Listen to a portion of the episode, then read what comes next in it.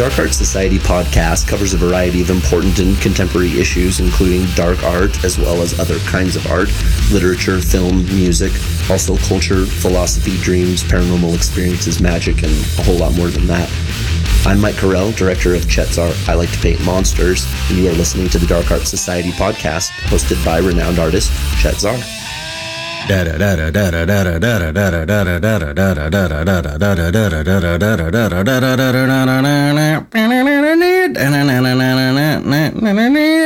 There you get to hear that second part of the song again. You got to hear via Chet's mouth. and as as Joy and I would say, we we would say Chet music made obsolete because we have this thing where when we're driving around, you know, you're listening to music, and then like you really like a guitar part or a drum part eh, or a whatever part, and you start doing it with your mouth, you know, you start uh-huh. like along with it, and then we'll always stop and look at each other, and I'll be like, you know, bass line made obsolete, or you know, violin made obsolete. That's it's good. just our stupid little joke in the car that we do. Yeah, you, you guys have some you guys have some good uh weird terms. Like what's that one? That one that that I was so impressed with. Reconnoiter. No, not not reconnoiter. that was pretty good. That was a good one. You you you definitely thought that reconnoiter was pretty funny. Yeah, you being like, the only time I ever heard that word I was never, on Deadwood. no, I heard you say it, and I was like, "What the hell does reconnoiter mean?" And then I heard it on a show, and I was like, "What?" No, it was like in the rim. No, it was it was raggle fraggle or something like that. Like when you're disgruntled, ragged uh, fragging, or what does she say? I don't know. Really? You lost me on that one. Joy Joyce says. Oh, razafracken. Yeah, razafracken. Yeah, razafracken. which is like what you're like it's, it's like if you're mutter, it's yeah, like if muttering. you're muttering under your breath to yourself, but it's like clear that you're kind of swearing maybe right. about something. You're like, oh, son of a bitch, I'm fucking dude. Yeah, like right, that. Right. That's razafracking. Yeah, yeah, I like that. Right. We do have some strange terms. Raz and fracking. That's good. Dang old razafracking. so how's it going? Oh well, it's going the same as it went the last two times that we started recording over the past couple hours. You look a we've little. Been, we've been catching up. You look a little better since we first started. I have to say, you look a little more awake. I don't know if something happened. You, you always, you know, what's funny is you always seem so uh, tuned in to how I appear. like you always make, you know, you always make a comment. It seems like about you know how I look. Like if I look tired. Well, I see I your face right there, and there's I can see it clearly because there's light right in your face. I'm like kind of hiding in the shadows. Maybe it's really not, maybe it's not that anything changed with me, but the quality of the light changed out the window on the side of my face. I look less like a vampire and more, more like a living, breathing person. No, I can I can tell your your I can tell your mood by your expression. It's, the magic ingredient. Wonder what That's is, listening audience. Hmm. Well, you know, they, there was some good deals this the, at the end of this last week. That's all I'll say. You know, I live close to places where they have good deals. It's so on, dumb that it's illegal. On the special, on the special ingredient factor. It's just a, a matter of time. To, it's so it dumb. Happened, happened to be that there was a special special date and that the deals were really good. So someday we're going to look back and go, I can't believe weed was illegal. It is so dumb. I mean, even if you don't smoke it, it just is so dumb to be illegal so stupid. Yeah, I know, but I mean, we've been saying that our whole lives. So I know. I never thought I would, you know, see it see, where it is. See where it is. Yeah, and of course, I don't.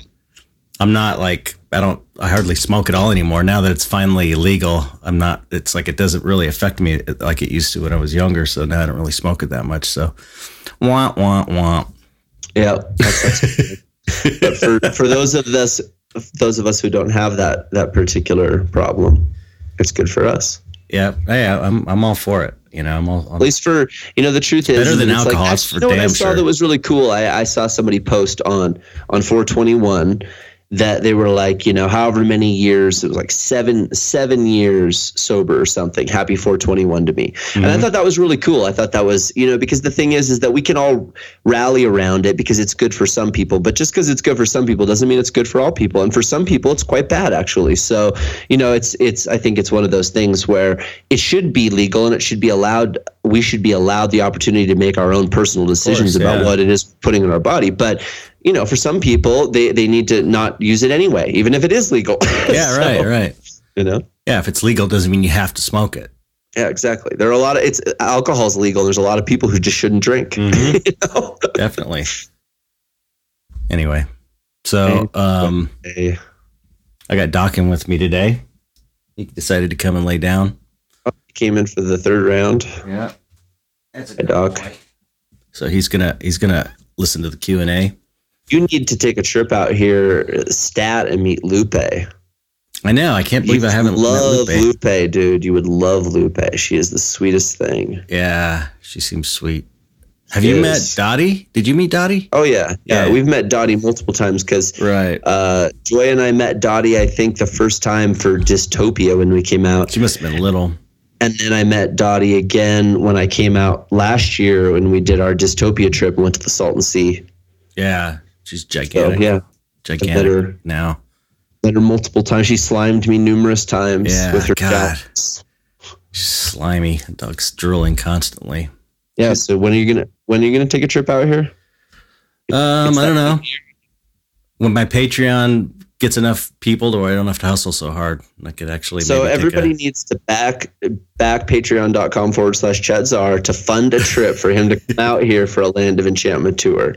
And then everyone wins. yeah, You all get right. great rewards. Chet gets some time off, and I get to do a Land of Enchantment tour. So yeah, everybody. I would wins. love to do that. I'd love to take some time off. It'd be amazing. I don't even know what that's like. I know you don't. But man, I'm posting so much stuff on my Patreon. It's crazy. People, It seems crazy. seems like on Facebook that I'm not really doing anything. But man, I'm busier than I ever have been. I think. Yes, you are. You, you at this stage in the game, from my observations. Now, granted, I don't look at all the Patreons, but your Patreon is delivering in a manner that is obscene compared to the competitors.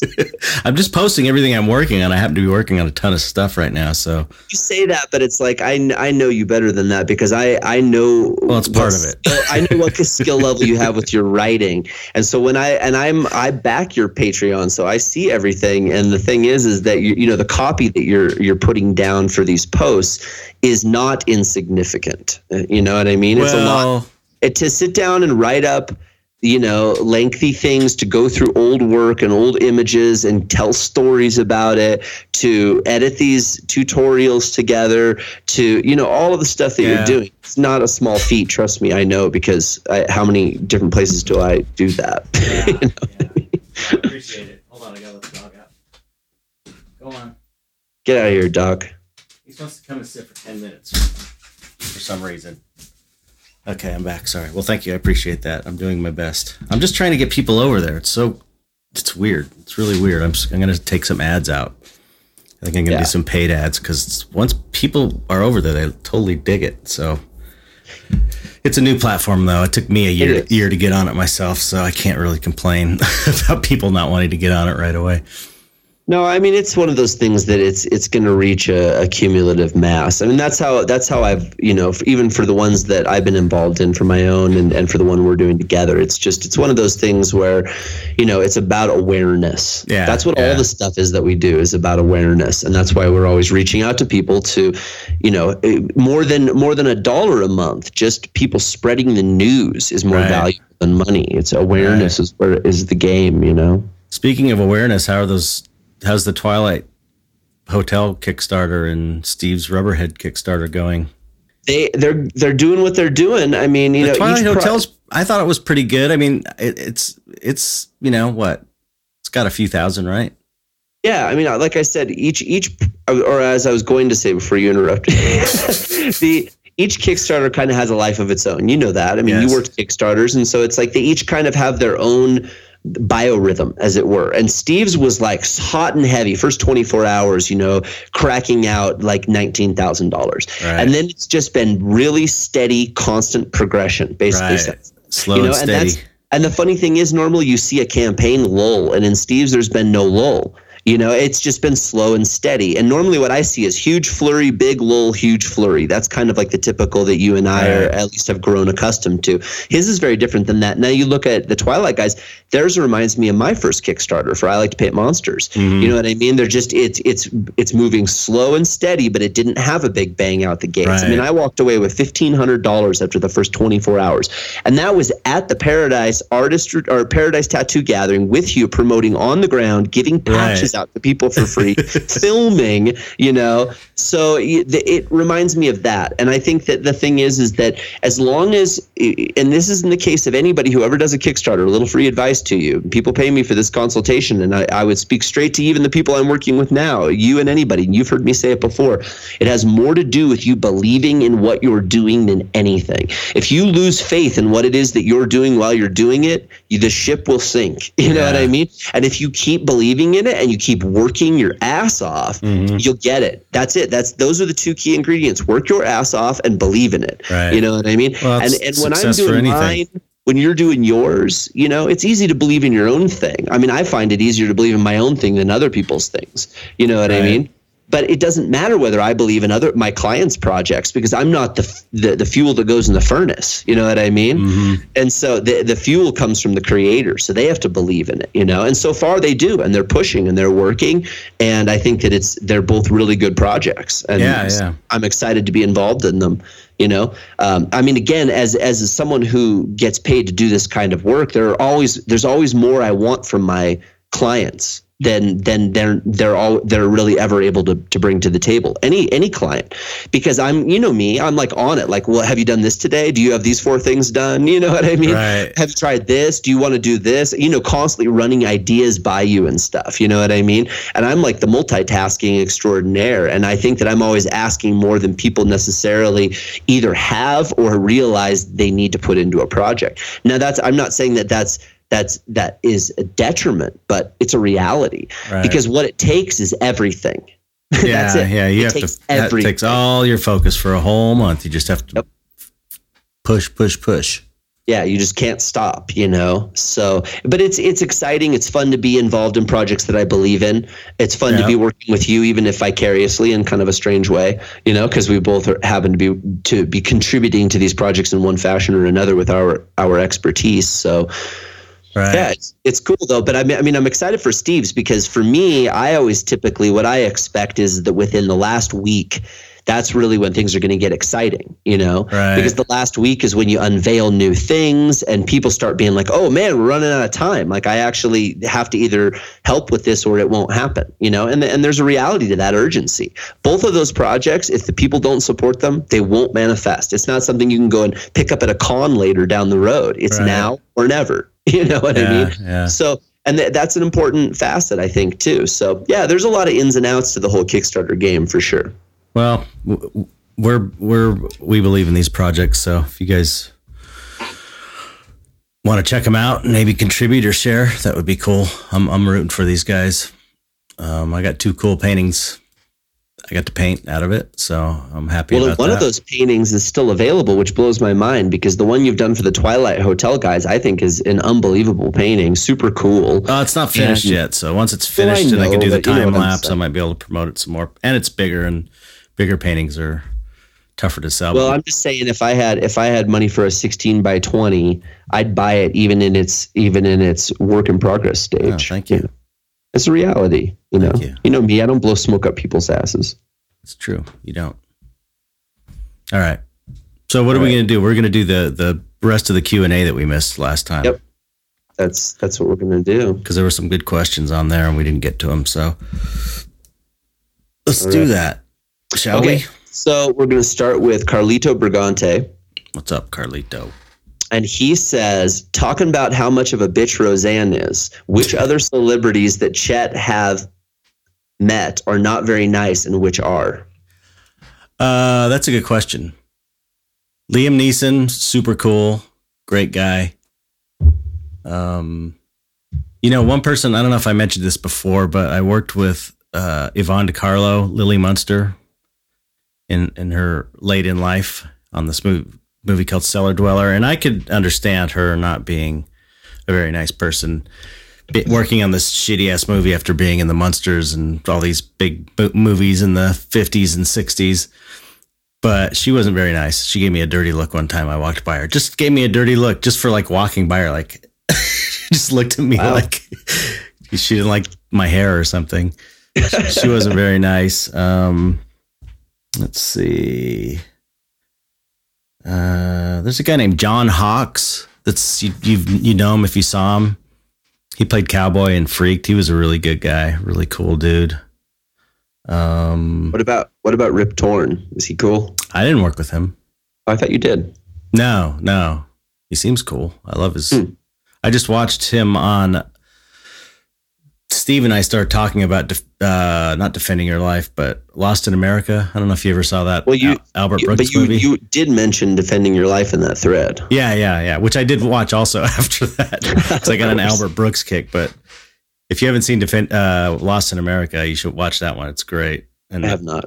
Rip Torn's not in that one, but he's in the uh, Defending Your Life. He's great in that. Yeah, Lost in America is great. It's really great.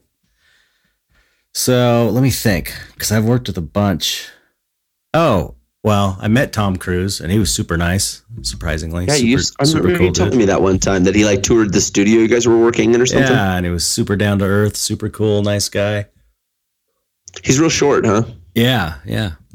Like my height, I think. Well, you're not real short, I am. so he short. so he must not be real short. I don't consider you real short. Well, I'm like. Dude, five- real real short is like four foot eight, four foot ten. Well, he's not that short.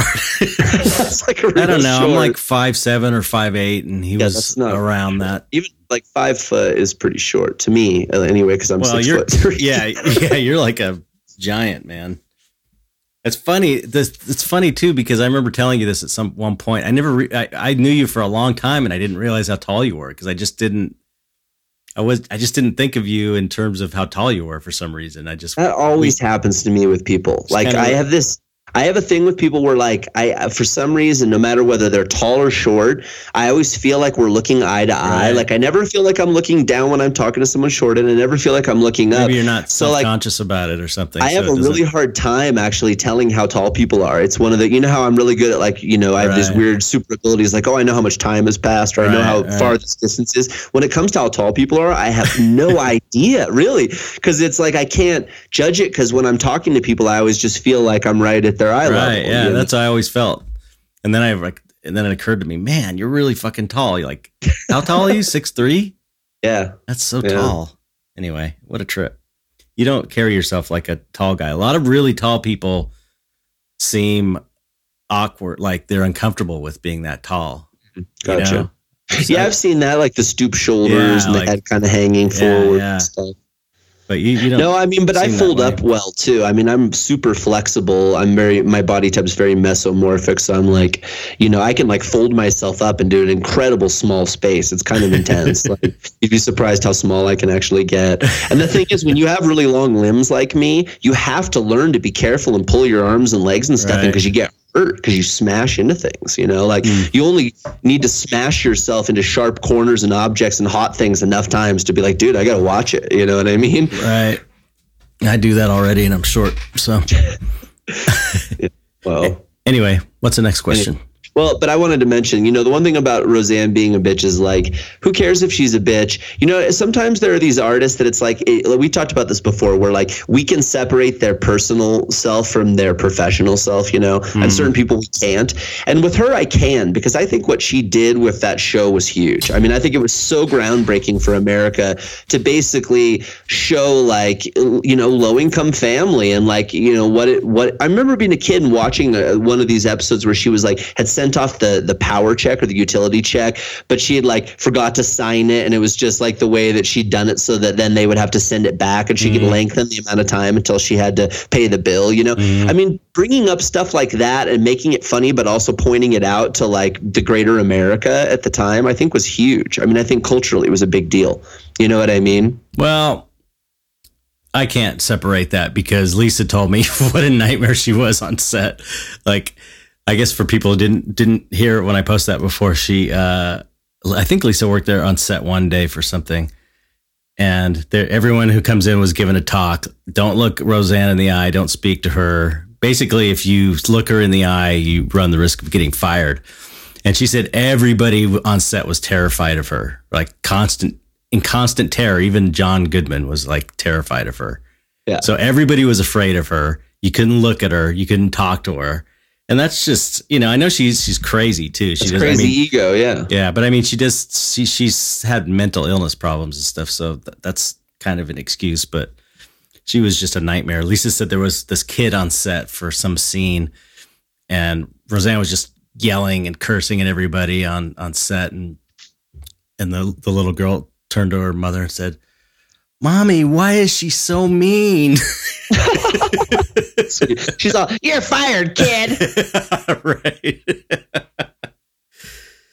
um, God, I wish I could think of other actors I worked with. Ah, man, because I know uh, there's been some really, really cool ones. If it, I'll have to look through my um filmography and. You know, here here's one that wasn't really cool. What is this guy's name though? Vinnie something. He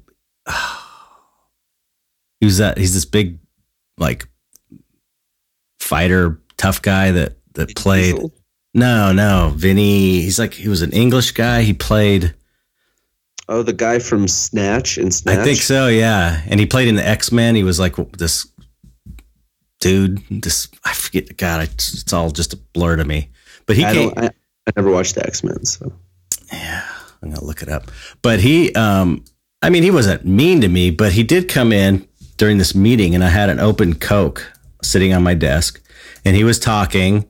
Oh, Vinnie Jones, that's his name. And, you know, I was just sitting there working at my computer because I was doing computer stuff. And then he just went over and he drank out of my Coke and put it back down. and I was like, what an asshole, man. Imagine that. I would never do that to somebody. that's too great. I was just like, and then nobody said anything. It was just so weird. What's weirder about it is that, like, not even that it's like, oh, you know, I'm gonna just take your stuff and drink it, but it's like, you know, it back he's not even he's not even concerned with like what what you might have on your I know exactly. See, for me, it's like I, I that would be what would stop me from doing. Not even that it's rude to someone else, but it's just like I don't want to put my lips where they've Right. been putting their lips. No Who the fuck shit. Yeah. That yeah. person is. For, all, for all I know, they suck on urinal mints or something. Yeah. You know? No shit. Ron Perlman was cool. He, Ron Perlman, Yeah, yeah. he was cool. He seems like he would be cool. yeah. Um. Damn. I just too. Doug Jones, of course, is really cool. Like the coolest per- person you'll ever meet in your life. He's he's the, the suit guy that plays in every Guillermo suit show. Yeah. Um. Yeah, that's all I could think of. I'm blanking. Sorry about that. I should have prepared for this. Well, that's all right. We you know, only got so much time and we got Okay. more questions. So Jimmy Ken too. He says, "Will there be a new DVD like Disturb the Normal? Maybe a part two? Question mark. Uh, you know, I've been planning on that for years and years, and it's and I really want to do it, and I have all the software to do it now. Actually, I just don't have the time. So, if you support my Patreon and I get enough money, these are the kinds of things. Seriously, though, I'm not. I'm not going to stop because I, I know it comes across wrong, but it Um, doesn't. uh, the, these are the kind of things I can do when I when I'm when I'm don't have to hustle so hard when I making enough money through Patreon. So I mean, I've I've I've got a million ideas. I got a bunch of ideas from the first DVD that I was never able to finish, and um, man, I would love to just spend six months working on on a bunch of uh, 3D animations again. It would be so much fun. That'd be a blast. So I hope to do it. I hope to release, you know, a new version of um, Disturb the Normal again, like an anniversary edition or something. Remember that was one thing I I, was what going we got to do is we need to do a double a double disc with I like to paint monsters and disturb the normal together. Oh, that would be you know, cool. what I mean? yeah. do a collector's edition where it's got the sleeve that they both go into. Can we you know do what I that? mean? Can we just do it on our own? no, Oh, okay. I mean, yes, yes, and no. Couldn't you buy wholesale from? yes and no. We can we can sell we can sell them on our own as long as they m- meet a certain price point. So right, yes, but I mean, we could buy from them wholesale and Correct. repackage our own and thing. then you can make your disturb the normals and then create our create our own slipcase for it and our own Yeah. inserts and everything. Yeah, totally. We could absolutely do that. 100%. okay. Well, once once again, we should. yeah. Once again, if, if if we if we can earn enough from Patreon, then things like that will happen. Well, that goes both ways. I'll, I'll, I'll just, I'll grab the, your coattails because it's the same thing for me. If I have more time, I can help Chet do all this kind of stuff too. He and I work very well, clearly together. And I also have a Patreon you can support, which will help me to do the same thing because I need less than he needs, but I still need more than I have. Okay, I got I got I got one. Guillermo del Toro, of course, and I'm sure I've said this before, but he is mm-hmm. super super super great, cool dude, super cool. You should tell him what he said about after watching I Like to Paint Monsters if you feel comfortable saying that. Uh, no, Okay, he, fine. he loved it though. He did love it, but that one He story you're it. talking about, I'm not gonna. I don't want to. I figured you wouldn't. That's his business, but it, it was a good thing. It's just kind of personal. Yeah, yeah.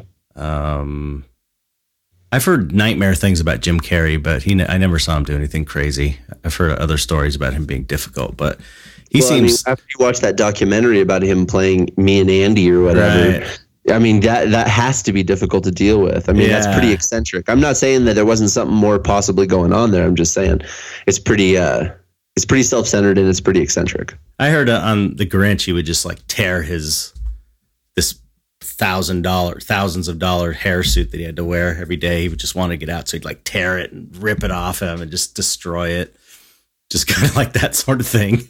Yeah. Yeah, and uh, but you know the thing about prosthetic work, I was in Planet of the Apes and I did that prosthetic for a day in a, in a makeup, and it was it kind of gave me a, a little more understanding to actors that are bitches when they get in makeup because it's really uncomfortable. I, I hated it. I turned into an asshole. Me, Mister Nice Guy. I was like being snippy with people because I had this bright idea that oh, this costume, I don't want to take it off to have to pee, so I'm not going to drink any water. So, Ooh. which was really stupid. And so, um, I ended up getting totally dehydrated, super uncomfortable, super hot, and I just became a total asshole. and I was really kind of ashamed of myself. I mean, I didn't pitch a fit or anything, but I definitely was mean to people that just regular people on the crew. Like I was such a, it was weird. It just my some switch went off in my brain. I had this image of you pitching the, the my version of you pitching a fit was like just the full on like six year old tantrum where you throw yourself on the ground and you're like stomping and kicking but lying on your belly, you I know. like but like as that. an adult, that was like my, like my mental version. I also heard that Eddie Murphy's supposed to be a nightmare too, but I never worked with him, so that's just from what I've heard. Anyway, I looked through my resume and nothing's jumping out at me as, as anything great. Chris Elliott, he was cool. I did Yeah. stuff on him. I don't know if you know who he is, but um, Yeah. he was he was nice. Oh, Jack Black, he was nice. What about Adam Sandler? Uh, I didn't really work with him. I, I thought you worked on The Water Boy. I did, but I, I didn't. I don't think I went on set for that. A lot of stuff I, I, I did in, in the studio, creating the stuff, and I didn't go on set. I remember it's funny with Jack Black, and I probably because I was naive at the time, because I was, I was younger and I hadn't dealt with a lot of celebrities, but both Jack Black and Chris Elliott, who are very funny people, Jack Black was like super serious Yeah. didn't really crack a smile. He was all, you know, but just nice, normal guy, but didn't wasn't joking at all. Didn't wasn't smiling at all. Really, just kind of like regular person you'd meet. He, Mhm. he was talking about music a lot. I remember that much. He, he just wanted to talk about music that he was into, and he was into Sebadoh, this band Sebadoh, that I'd never heard of at the time. And then Chris Elliott as well. He was. I just was dumb. I was thinking he was going to be like funny, like he normally is, and he wasn't at all funny at all. Yeah. Yeah. Yeah. just but he was normal. I was like, Because it's just that's their act. That's, yeah, that's, what their they do. That's their character job. play. Like, yeah, yeah. But I was Why at, would, I, they, why would why would they go to the trouble to do that that's when what I mean. It's so dumb. Yeah, it's, it's like, but uh, I got to ask him about Get a Life, which is that show. I don't know if you remember it from the '90s. Yeah. It was really funny. I thought it was really funny, and he was just, he was like, "Yeah, I look back on that show. It wasn't really that good." I'm like, "No way, it's great." but he, he was cool. He was, it was nice. Um, uh, okay, that's good. All right. We are on to Chrissy Whiskey.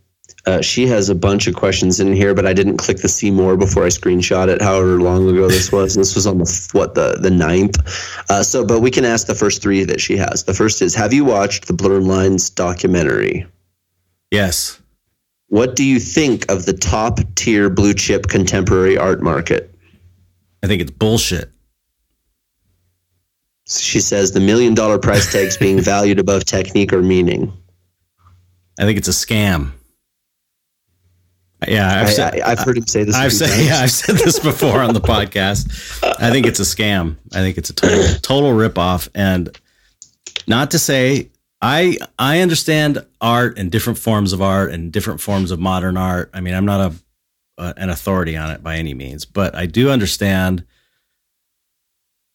You know, art that I understand the art that a lot of people consider bullshit art. I get that it's legitimate. You know, like the the dirty underwear at the in the corner of the gallery being called art. I get where that's coming from, and my issue that I always I always say this with that scene is that blue chip scene is that that kind of stuff gets preferential treatment, you know, and if um, over stuff where technique is important, and I think you know it's all valid in its own way but it's unfair to give, especially stuff that takes no talent or technique whatsoever to get preferential treatment. That is just wrong.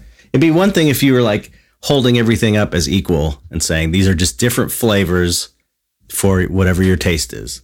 But it's not. It's like the stuff that's the preferential stuff is the stuff that most regular people don't understand and don't connect to and they need you know this this uh, uh, art uh, establishment to explain it to them, and most you know a lot of I don't know about most of the time, but a lot of the time it's bullshit. Even the explanation, and I know because I know people that have worked with some of these high end conceptual blue chip artists and they have said that it's bullshit. Like they know it's bullshit too. And it's this isn't true for everybody but i do know instances instances instances where these artists, or at least one, has said, you know, it's basically the the the story is bullshit. You just have to make something up. And um, you know, I just look at some of the stuff in modern art galleries or in blue chip galleries, and I'm just like, what makes you want to create that? Like, I cannot. I don't have a feeling for it. It doesn't inspire me to go make my own piece like a dark art painting or sculpture would do it, or an old comic book cover or something like that. That is what makes me want to create. And so I'm just, I'm sure it's possible that someone sees like a boulder spray painted gold. It inspires them. Maybe, you know, I kind of feel like in, in some respect, you have to be indoctrinated into that whole belief system of that art school kind of belief system that this is what is good art. This is what is contemporary. This is what is worth paying attention to, that seems to have an effect on what your tastes are. But, you know, for me, it's got to just resonate on some deeper level. And none of that stuff ever does for me, you know? Well, I mean, I totally know because the whole reason that I, after getting an AA in fine art school at college at a university, I dropped out of art school and went to film school to get my BA yeah. was because of that, you know, because it was a it was a bullshit scene, you know. I mean, that was the thing. They were basically saying you could that one in a thousand of you will make it in the gallery scene, and the other 999 of you will have to be commercial artists, and mm-hmm. we're basically preparing you for for the latter of the two inevitabilities. well educating you about all the stuff that has to do with art, which was great. I mean, art school was awesome for the time that I did it, but it's like it reaches a certain point where it's like, well, what are you going to do with your life? I certainly wasn't going to be a gallery artist, and I certainly wasn't going to be a commercial artist. Right. So it was like, okay, well, I'm not doing those two things, and that's all they're preparing me to do here. So I'm not going to do that. But you learn a lot of things through that process. Like, here's why I say that, like, I think that there's something to it, but it has to do with the era. Because you look yeah. back at like Marcel Duchamp, right? This is a guy who came up with the idea of a ready made, which is the same thing as a pile of underwear in the corner Right, of the room. right. What he did was he came into this scene, and in order to disrupt the scene, he took a urinal and he wrote R. Mutt, which was his pseudonym as a, a cross dressing man, and came as a woman. And you know what I mean? Yeah. And, and, and, and basically hung a urinal on the wall. And the point of that was it, it made sense culturally at that time. Right. What he was saying, he was bucking the system. Yeah, it's the but the thing is, it's not the same now, you know, and I so know, you it's have to take these things in context, you know, and and the the thing is though is that the money will tell you what's going to be popular and who controls the money and who controls who deems what that art is worth. You know, those are the people. Those are the gatekeepers. You know, and that's what. That- That's that's the thing I think that you take the greatest cause with to whatever degree. Yeah, because it's a tiny little group and it's a very small group of really rich people and high end art curators and, and um, gallery owners on this very high level. Everybody knows each other. And these, you know, people that just have so much money, they don't know what to do with it. They are told by these gallery directors that this is going to gain value. And it's kind of like a money laundering scheme, a place to put your money that that you, where there's not a lot of um um uh god what's the word i'm looking for oversight Yeah. you know, government oversight or it's like Sure. a it's a it's an easy way to park your money and and and but the thing is they are creating the the demand and the value it's like this closed little system of all these rich people just sucking each other off basically and it's so unfair but it's just unfair but the, you know what there's all kinds of unfair things The in world's the world. unfair. Yeah. doesn't have anything to do with it you just gotta nope. we know what we're doing is is good so we're gonna keep doing it and fuck the rest Well, and the thing is, is that you know the the reason we still talk about Marcel Duchamp is because of what he did that that was to whatever degree irreverent given the the culture at the time.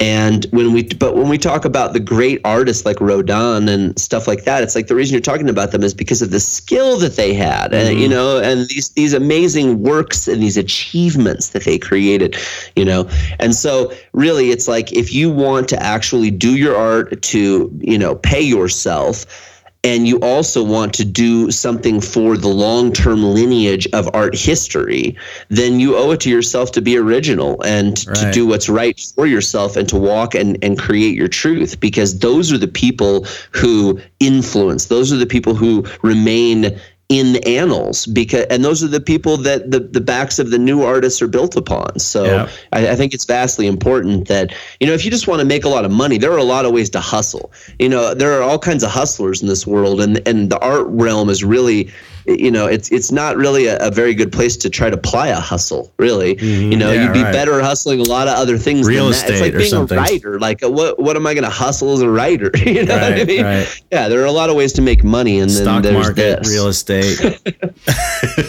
But you know, the thing is, is that if you can make enough to get by, and if you're willing to put in the work that is required to do it, then it is worth it. You know, and there are many Yeah. people around here that are living it that can attest to it. yep All right, let's move on to another question because watch, we'll run out before we even finish these ten ones. okay So, okay, uh, Jim minutes. Sufert, is that how you pronounce his name? I know you know him, Sufert. yeah I, I, Seifert. i think it's i always S read it as, F yeah. E R T. i always read it as Seifert, but i know it's Seifert? spelled s-e-u anyway Okay, well, maybe Jim Seifert. Either way, uh, his question is how do you break lack of confidence barriers? That's a good question, but I have a really lame answer, and that is you just have to make yourself do it. That's what I did anyway. Anytime I was feeling insecure, I but I've it's I've like I've said this before. I've always kind of been like that. Like I'm I guess I have a certain amount of impulsivity when it comes to doing things that I'm uncomfortable with. I will just kind of do it. You know, once I decide I'm going to do something, I just do it and I just try and not think about it and get too stressed out about it. So I, you know, what like for example, when I started showing in galleries, I was very uncomfortable about that whole thing, and I didn't know how to talk to people. Um, I could have never done a show like this back then. I was really shy. I'm shy by nature and not really great with um, talking to people. Although I, I can do it now, but it still feels uncomfortable most of the time, you know. But anyway, uh, when I first started showing, I would commit to these shows before I had a chance to really think about it. You know, if I got invited, I would say yes. And then, of course, there's going to be months leading up to it where you're stressing out and thinking, oh, I got to go find this place, drop my painting off, meet these people who run the gallery that I don't know, go to the gallery and try and talk to people and network. And, you know, that's all stuff is all was was a big source of anxiety for me, but I just knew that that's what I had to do if I was going to make it. So I just had yep. to do it, you know. Um so, you know, I didn't I didn't talk myself out of it. I just I just went for it, you know. I, I guess maybe because I I had made the really made the decision in my mind that I was going to do this no matter what it took. So uh, you just do you do it in spite of the the fact that you're insecure. You just do it anyway, you know. That's well, and there's I a, I mean, there's a there's a term term for that in, in psychology, and they call it immersion therapy. You know, mm-hmm. and that's that's a it's it's a thing that they do. You know, right. a person is afraid of go make a friend in a going, grocery store going right. in the dark, you know, then you go in the dark right. and you be there with it and you you experience that, you know. And the thing is is that I think you can take baby steps towards that. This the notion of immersion therapy. It's like you don't take someone who has a phobia of spiders and put them in a room with 10 tarantulas. Put, a, put their but, head in a bucket full of spiders. You know, yeah, exactly. It's not what you do. But the thing is, I'll give you, uh, for instance, I, I was friends with a guy many years ago in Washington and he was really afraid. Uh, he had claustrophobia issues.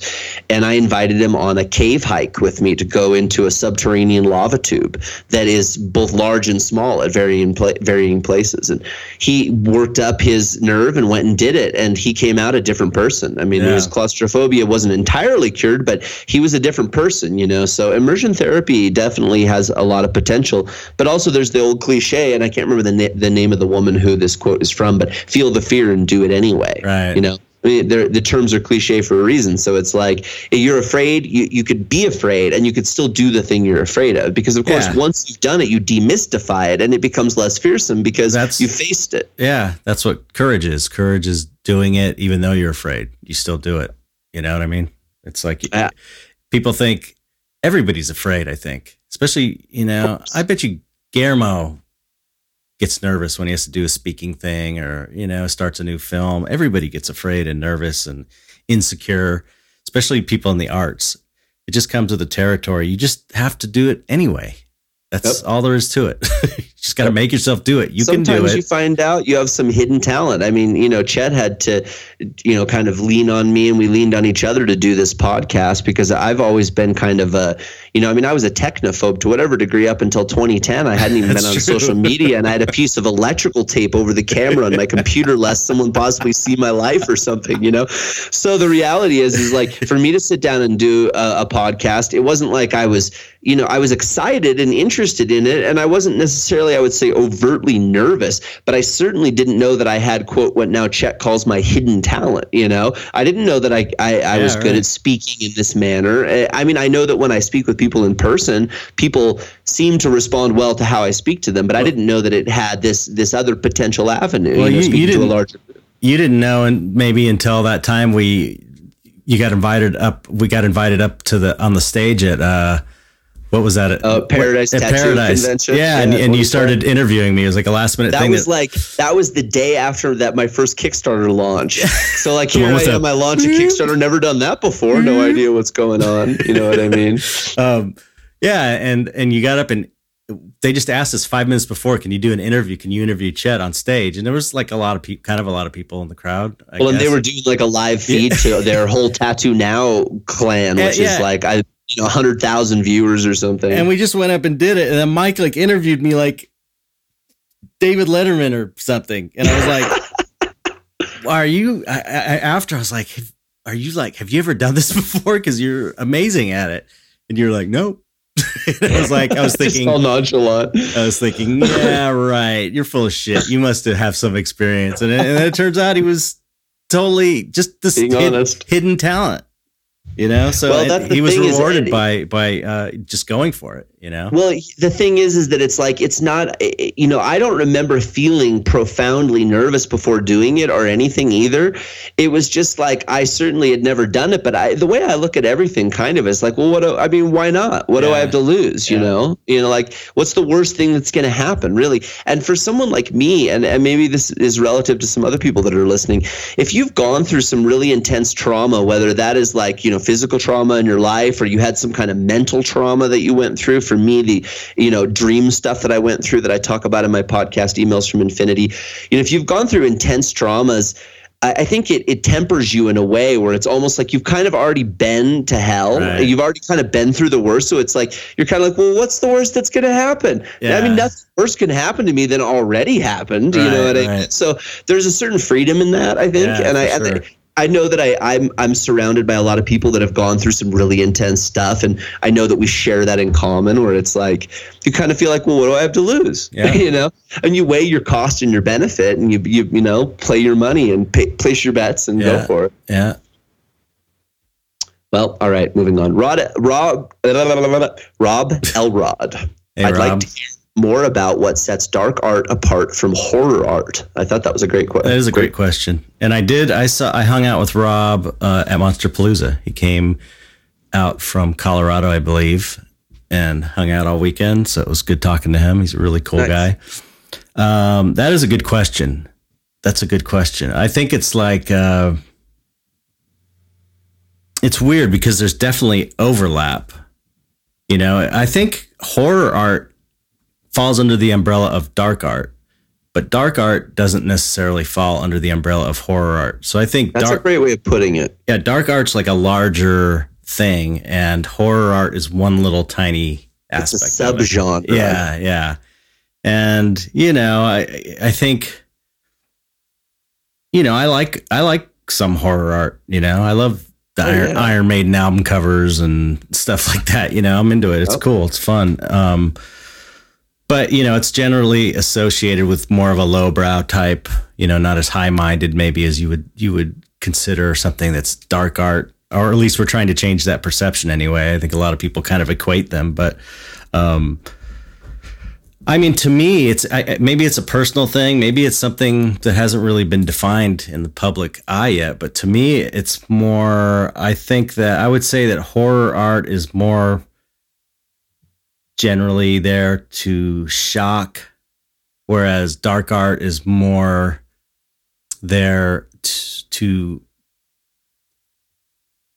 promote a sense of wonder, maybe, or or to get you thinking. It's a little more subtle. Um, again, this is just how I, I, how I view it. And when I think dark art, I think of more symbolist type of artwork where it's more you know stream of consciousness and mysterious and not spelling everything out. Maybe that's one thing where horror art when I think horror art, I'll think of a zombie's eating a guy's guts, and it's like it's all right, right there for you. there's just not really there's a lot nothing, of subtext. There, there's nothing know? psychological going on because it seems like what you're talking a lot about with dark art. Your definition of it is that it has to do with psychology, that it's psychological. Yeah, you know yeah, what I mean. Yeah, I, I think that's part an of element it. of it. Yeah, that's an element of it, but also it is like like uh, Chris Chris was talking. Uh, about on the Twilight Hotel episode, the, the whole subtext element mm-hmm. of writing. And I think maybe that's also a difference what I would consider horror art and dark art is that dark art has a more a sub a subtext. Maybe it's a little bit deeper, mm-hmm. you know, and but you know, there's probably room to take horror art into that direction. You know, it's there's there's room to grow in that field. It's all kind of new in a way. Now that we're treating this kind of stuff as legitimate art forms, we'll be able to grow these different little subgenres and and elaborate on them and let them become something bigger than they used to be maybe mm-hmm. you know well and i think that's the be- i think you make the best point and that's that there isn't anything that's that's elaborate that defines the you know the delineation between dark art and horror art but i think the best way you describe it is is that horror art does fall in my opinion as well under the umbrella of a larger category, which right. is dark art, because horror art is clearly dark. It's dark, right, you right. know, but it is a subcategory or a subgenre to whatever degree, of which there are many in that right. that spectrum. And I think that you know, to me, horror art is, as you've said, more superficial to whatever right, degree. Right, it's you know, and not in a bad way. And I don't mean that in a negative connotation, but simply it is more on the surface. It's more clear what the intent of the artwork is saying. You yeah, know like, what I mean? Like feeling you're getting from it, because they each connotate a certain dark emotion. When I look at dark horror art, it gives me a feeling, you know, mm-hmm. conjures just like when I look at regular dark art. But the the difference, I think, again, is in the depth of it. Right. And and you know, how long can I stand and stare at horror art? Well, it's relatively superficial. So once I've looked at it and seen it, I'm probably like done with it. Whereas right. dark art for me, I'm going to want to really stand there and and, th- and then come back and look at it again, and then maybe think about it while I'm not looking at it. You know what right, I mean? And so there's a deeper thread there. You know? Right. Yeah. I mean compare a Beksinski painting or a Giger painting to like a Cannibal Corpse album cover. That's kind right. of the difference. You know, right. one's more about, you know, shock on the surface straight up, you know, and then the other one's like more surreal and cerebral, I guess, and yep. gets you thinking. So I don't know. I think that's a good way to put it. Yeah. All right, we got Caleb Osgood Deal here. What's and up, he Caleb? says, "Can you recommend any daily drawing painting exercises to build strong fundamentals?" Oh, that's a good one. And he said, "Also figure drawing books. Thanks." Uh, fi- okay, figure drawing books. We'll put this in the link. Let's remember to put this in the link. I, I've been giving this out to a lot of people lately, but there is a website that has all of the books, uh, art instruction books by what the hell's his name? Oh, Andrew Loomis, who was this great, okay. uh, un- underrated um, artist and art teacher from I think the 50s, maybe. And uh, he has a whole bunch of books out, maybe the 40s and 50s. I don't know, but they're they're someone they're out of print. A lot of them are out of print, so someone scanned them all and they offer them on this website. I think if you search "Save Loomis," it'll come up. It's alexhayes.net maybe, but um, we'll put a link in the description, and you can download. I think like 10 of his books that he that are scanned and as saved as PDFs for free. Yeah, and one of them in there is called um, Figure Drawing for All It's Worth, and it's really good, really, really, really good. So I would, you know, if you guys are serious, really serious about brushing your skills up and and being the best you can be, download that book and draw every page in the book. You know, do that, put that time in because you will come out of it way better than when you went into it.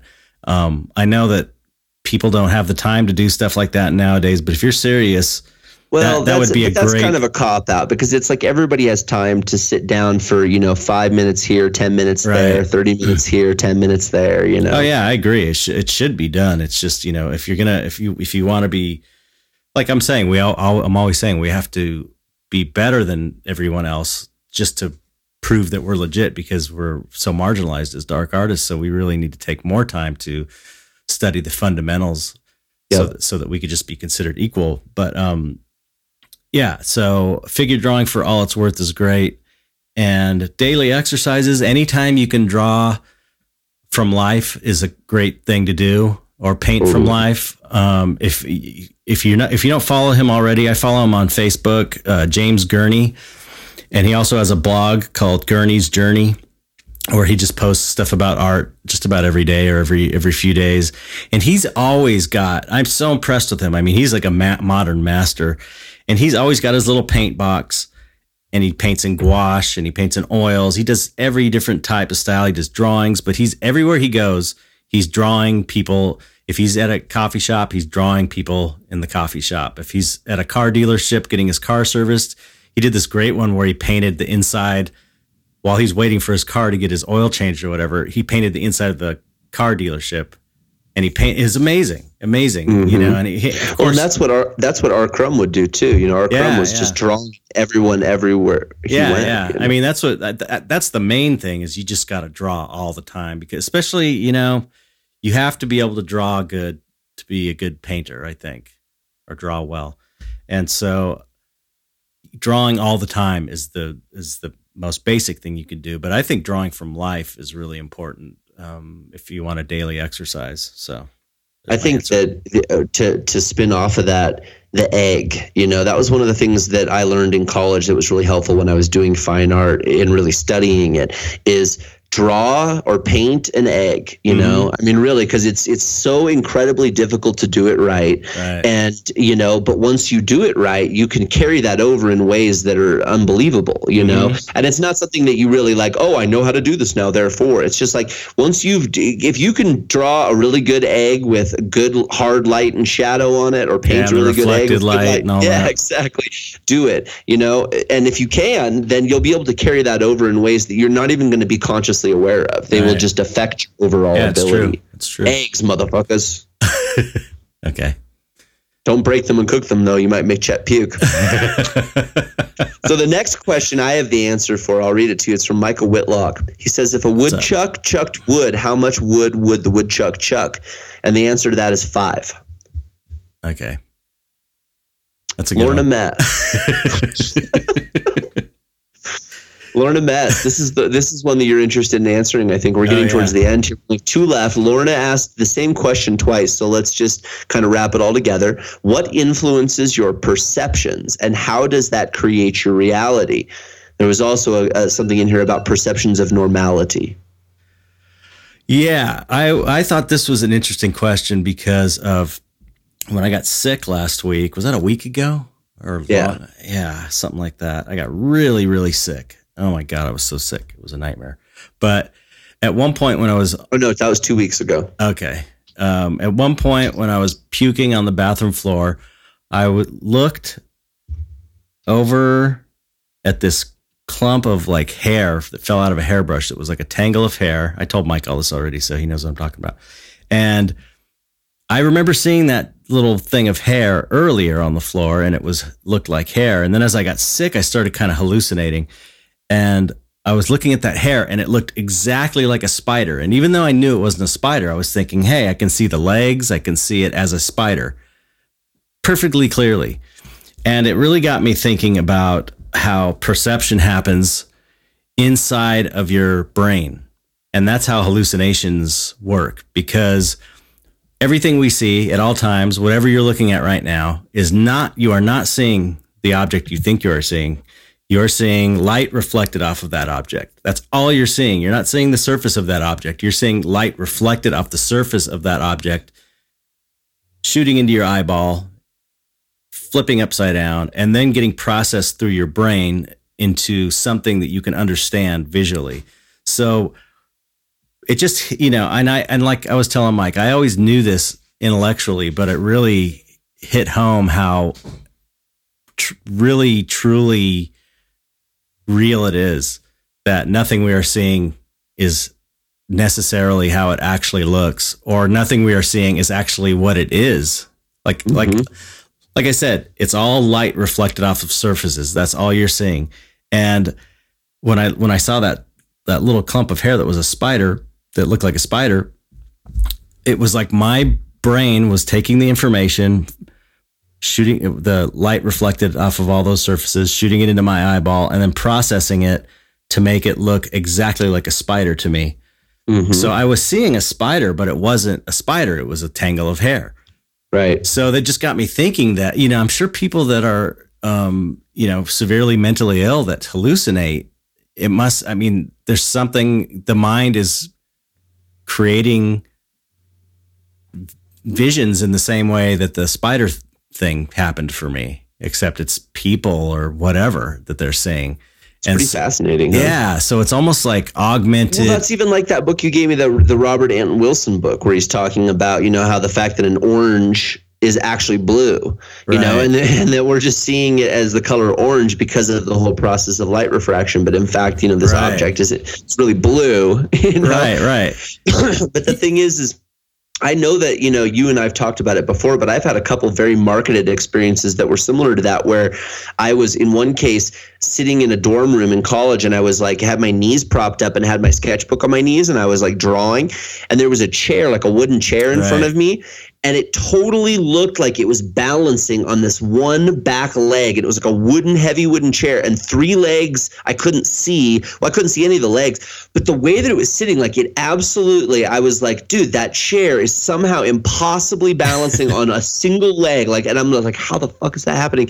And then I moved the sketchbook, and all of a sudden, my perception had to reconcile because it was just the angle that my knees and me and the bed and the sketchbook all have created to make it look like and i was convinced in my mind like i had already filled all the gaps in like right. how it was sitting everything you know? And then when i moved my knees it wasn't instantaneous. It was like a slingshot. It was really weird. It was like for one second it was how i actually saw it in my mind and then it like snapped. It went like right. and it was all of a sudden like in a completely different position you know? And i watched in my own mind the process of my perception shifting from the one thing to the other right. and was like holy shit that's it that's how it works right, right. that's how perception works and so from that point forward i started like anytime that something like that would happen i would really try to like make it elongate like try to lengthen the amount of time that i could was seeing it how it wasn't before it would snap back right. to what it was you know and I had many experiences with it that were really like bizarre because of it because it yeah. really is something that's occurring in an electrochemical fashion. It's not something that's actually occurring in any other fashion. Yeah. there's no verifiable proof that anything that i'm seeing could be anywhere near anything you're seeing. You know what i yeah, mean? yeah. And you know i want to say too it's almost like hallucinations are sort of like augmented reality you know vr where there's an everything looks what isn't augmented reality right that's what i was going to say though. It's not what we're saying. Yeah because i because i was saying i was going to say it's like augmented reality where the spider is all of a sudden there, but everything else looks normal. But but everything is augmented reality because everything you're seeing is like not really the thing. It's what your brain is telling you the light reflected is seeing. Yeah, it's a description. That's that's one of the things in the Castaneda books he would always talk about is that we're actually seeing the description of the source. We're not actually right. seeing the source. And the whole idea in that series was seeing that like we're all looking but we don't see because we're distracted by the description that we're telling ourselves. We're not able to actually interpret time as it occurs there's always a gap basically because right. we always have to describe it to ourselves first in right. some fashion is that computation you're talking about so it's not like we're ever in the moment really because we're always in this process of digesting the information categorizing and describing it back to ourselves yeah, so in order to sense. actually yeah. engage with it Yeah. right, yeah it's so bizarre so then you have to wonder like why is it that we have this filter why isn't we're not able to actually engage with time as it approaches us directly you know and and be able to actually engage with these things that are seemingly around us immediately without a description? Right, Why does there right. have to be a description or an interpretation between well, the thing it's, it's because, and the observer? You know, and that's when you get into object and observer and quantum physics, and you know. Well, you know, it's it's like these bodies are these weird spacesuits that that can exist in this reality. So, and we're like remote viewing them and we feel like we're in the bodies, but we're actually not. And yet we are at the same time. That's, yes. That's, see, that's the that's the paradox. Then you, yeah, you know, then, you're talking then, about paradox. or we're or we're in the or we're in the spacesuits looking around. You could look at it like well, that too. But again, you but get to it, the quantum physics thing, and it's like it's a particle and it's a wave. It's right. not like it's one or the other. Yeah, it's yeah. actually both. So it's like we are here and we're not here at the same time. Right. That's yeah. why we can't really talk about it because it's paradoxical. It's the co-occurring of two things that are seemingly diametrically opposed that in fact coexist and that's and the you know and the real true reality is that we're all the same thing and everything is the same exactly. thing so we're just looking at ourselves but it's not even really it's crazy. Anyway i don't know if that answered the question. Well you did. You, you, i think you did answer the question. I, one thing it seems like though after after having that spider thing happen it seemed like man it seems like you should be able to make yourself hallucinate. Well you can well, I mean, by just will, just by by by. Well, what do you think? I mean, what do you think that all those people that were working so hard to meditate for so long were trying to do, but get a chemical release? Yeah, but they're not you know? specifically going. Okay, I'm going to make a blue cat walk by, and then you can make a blue cat walk by. I mean, well, that's what you, you should be able to do. to. You you could yeah, you, you probably, worked hard at that type yeah, of meditation. Probably, maybe, yeah, maybe. There's all maybe. types of meditation, right? Maybe. Anyway, it just seems you know? like something you should be able to do like that. Well, I mean, again, you got people like we had Martin Ball on here, and he basically he was saying that you know, well, you know, I've gotten to the point now where I can release the you know chemical concoctions from my brain by intent, right. and that's not a new song that's being sung. And I'm not, I you know, I don't know whether he can or he can't, but the thing is, is that the reality that's been said by lots of people for a long time, so that's nothing new, right? right? So yeah, people can do that. I think that it's just a matter of each individual is a signature concoction of elemental and energetic things. You know, I just want to be able to do it right now. Well, I, I it, maybe you can if you could teach yourself how. See, again, it's all a matter of how do you how how do you. I don't want to put any of the work in. I just well, wanted to because you're too busy painting. You're too busy putting the work in somewhere else. But I'll give you a little trick to it, and this is what I would say is that you know that's a big part of what shamanism has already had to do with, and always had to do with is is basically the idea of tricking yourself into seeing something in a completely different fashion and accepting and believing it as that right you know what I mean? And so it, once you're able to do that, then the idea then would be to help someone else to do that for themselves because you can't actually do that for them. Each person has to find a way to do it, but it does begin with trickery to whatever degree. Yeah. Like I'm trick I accidentally tricked myself with my knees and thought that the chair was doing this thing. It wasn't intentional, it wasn't malicious either. You know, the word trickery gets a bad rap. It was just that I I saw it a different way.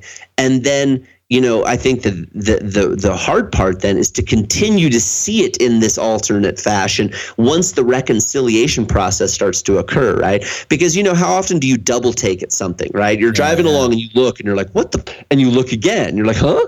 You know, and all of a sudden it's what it should be, but the first time it was something that it shouldn't be, and you're like, "Huh?" You know, to be able to elongate the space between that reconciliation, that's the shaman's trick. You know what I mean? Because yeah. that's when you open up that potentiality for anything because at that moment what is and what is not is malleable because it's malleable within your own perception and right. of course perception dictates reality okay you know we get one more question it's like shut up about it. You've been doing this. but you just because you're not interested in what I have to say. no, it. no, no. It's one. We're over an hour, and we still you said you wanted to get all these jobs. uh, Lori, Lori Coupon. How do you balance work and play, especially working for yourself? Do you set aside time every day to make art, or when it hits you, do you just start creating then? Well, the thing is, the the work that I do, for the most part, at its essence, is playing for me. You know, even though it's work, it's like this weird mix of work and play. It's like that old saying, you you know, do what you love and you never work a day in your life or whatever. So I like to work. I like to create art. So it's kind of like my play, but you know, I don't l- give myself, I, I, I can't afford to give myself enough time to just do whatever at this point. You know, I should. I should take. He more. does is he waits till he gets sick, and yeah. then he's down and out for four days, yeah. being miserable in or, bed. Yeah, or I wait till I get exhausted. back to work. Like after Monsterpalooza, I end up sleeping a whole day, and then I work the next day after Monsterpalooza then I ended up sleeping a whole day and then I ended up sleeping half a day and then I started feeling just yesterday I started feeling normal actually. And um yeah it's not the right way to do it. So if you I'm just not disciplined in that way. It's really hard for me. So um I don't do it the right way. But I should give myself I should put myself on a schedule and allow myself free time where I could play you know cuz I would I would probably watch movies without painting and read Play more, guitar. play my guitar, write music and stuff like that. That's fun to me. But painting is the ultimate fun to me. So I, I don't mind that it's that I have to do it all the time because I, I, I do enjoy it um, for the most part. Yeah. So I don't know if that answers your question. Don't do, that, do, as, do as I, I say, not as I do.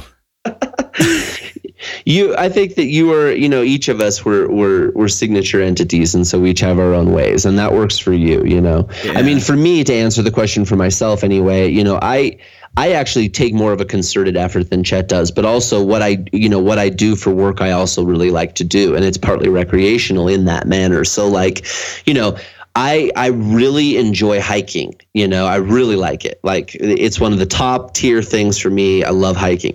Well, you know, hiking is one of those things that I can do with touring with people, and it's one of those things where I'm able to then get my ritual art ingredients to make wards and wands and and my ritual art.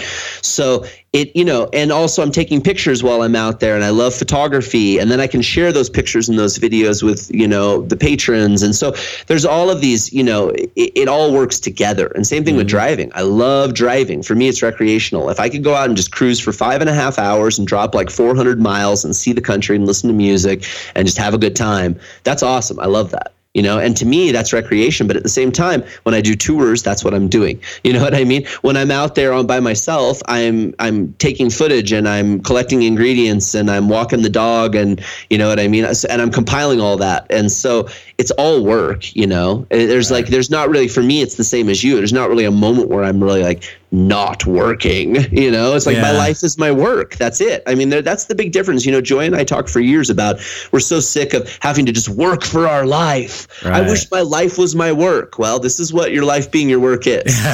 It's, a bitch. that's what you do all the time you know what i mean? Yeah. and that's great. You know actually i really i love it. It's scary. It's intense. It's fun. It's all these great things but it's better than it is not right. you know? And that's really again how i do it. But at the same time i do take time you know? I'll go out and have a big fire in the fire pit and sit around it for a few hours and yeah, you, definitely you know stare at the stars I. That's, I read you know I thing. read every night before I go to bed I read no matter yeah. what you know I there are things I sit down oh. with my wife and my dogs and I watch and I I you know we eat dinner and we watch sh- movies together and we talk about the movies we watch you know and so there are very specific things and I would say that the way that it has worked the best for me is one of the things you hit the nail on the head with is scheduling you know we've made these deals in my household. It's like I go in the office, the office door closes, I'm at work. The household is you the household. Just like I was at a job, if I take a break, I walk through and do my own thing, you know. And there's a certain time when I stop work, and there's a certain time when I start work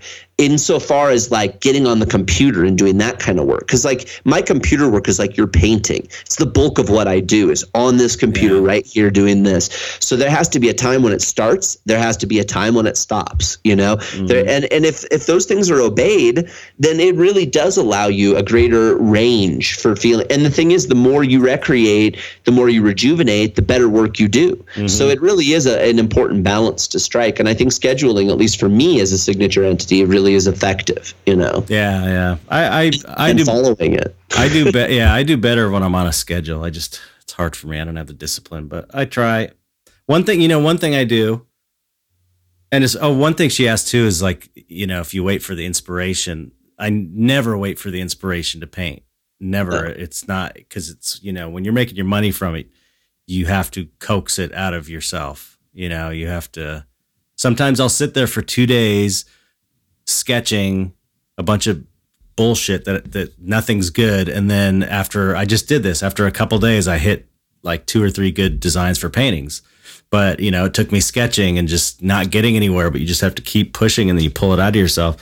But I will say one thing I just kind of do naturally that I started doing on it's really pretty weird. On Sundays what I usually do is I get up even though I still work on Sunday I I give myself the most amount of freedom on Sunday. I'll when I'm having coffee, I, I, I sometimes will spend like two or three hours on Wikipedia looking up things that I was been wondering about from the week. I love to research That's stuff cool. like weird, just like dumb stuff like like the Rat King thing you posted, that was super cool. Yeah, I didn't even know, I knew nothing about that until I, I saw your Wikipedia crazy? link, and I was like, "That's the coolest fucking thing I've ever." it's so weird. You know, who'd have thought? Yeah.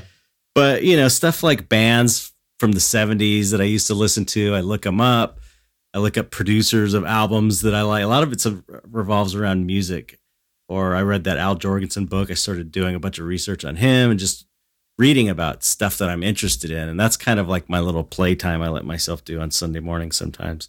But it's not it, it's not like I planned it. It just sort of started happening every Sunday for some reason. See, but that's see, to me right there. I think you bring up before because I know we're going to end this, but I just got to say, I think that's a really good point that you bring up, and that's that I didn't create these patterns in my life, this scheduling the the scheduling was implemented to a pre-existing pattern, right? So what you're talking about is is like I saw that in my life. Like I, I, typically around these hours, I I typically right. do this. And around this set of hours, I typically do this. So then you build and your so schedule what, around that. exactly. Of? So it's kind of like when you're irrigating with water, the path of least resistance. You don't try to make an uphill trench, right? You right. work with gravity. So in my life, I'm like, well, typically around these times, I do these things. So why not just make it into a pattern and really make it a schedule and just say, okay, well, yeah, that is yeah. my time allotment to do that. You know, if I'm going to fuck around in irreverent mimetic code, it's not going to be until I'm done with my work day. Right. And then I can sit for 45 minutes and be an asshole on on that page, you know. I mean?